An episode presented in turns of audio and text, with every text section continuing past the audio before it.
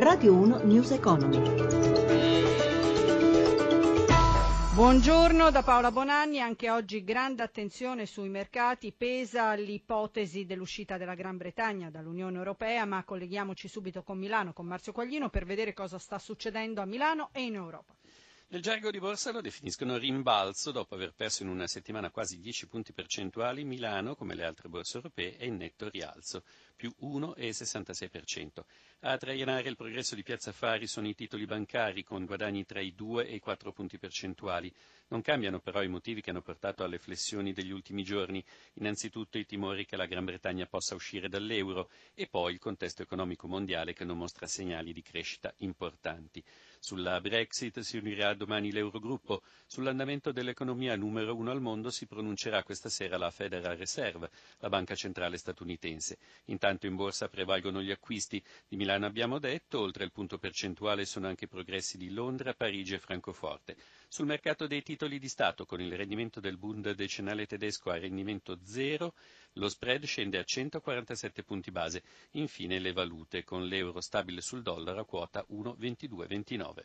E noi andiamo sempre avanti rimanendo sempre su questione tassi e, e, e quant'altro, tassi sui mutui, nuovi minimi storici, quanto emerge dall'ultimo rapporto ABI che certifica però un aumento di nuovo delle sofferenze, va meglio sul fronte dei prestiti a famiglie ed imprese, ma nel senso che è meno forte la riduzione del credito. Americo Mancini.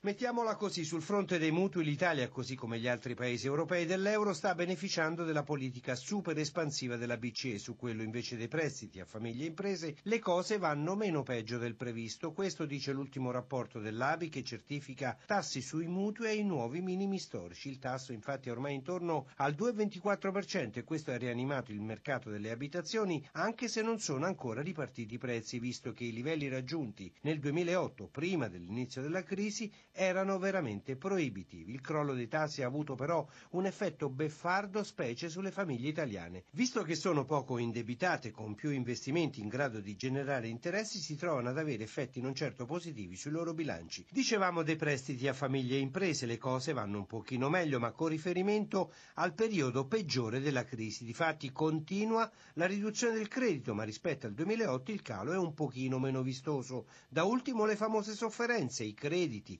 deteriorati dopo una breve pausa positiva, sono tornati a crescere, a conferma che la ripresa è ancora molto debole.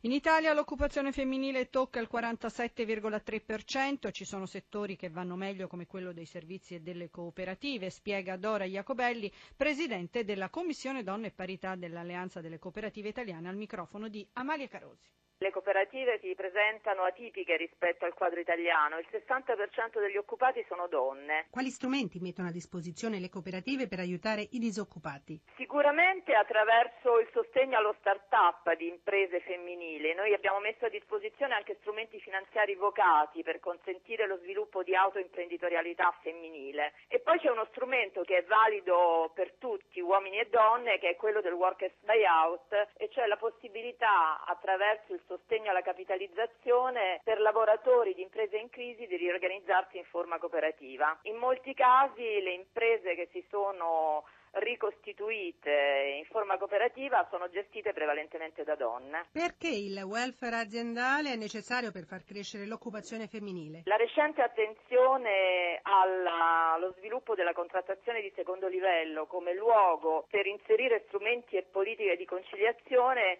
ci sembra un ambito su cui lavorare e su cui le imprese cooperative vogliono dare il loro contributo. I lavori di cura sono ancora appannaggio fortemente delle donne e sviluppare sia attraverso strumenti aziendali che attraverso una maggiore disponibilità di servizi pubblici, forme di supporto alle donne è fondamentale per sviluppare l'occupazione femminile. News Economy a cura di Roberto Pippan torna nel pomeriggio alle 17.32 in regia Paolo Ranaldi da Paola Bonanni. A voi tutti buon proseguimento di ascolto su RAI Radio 1.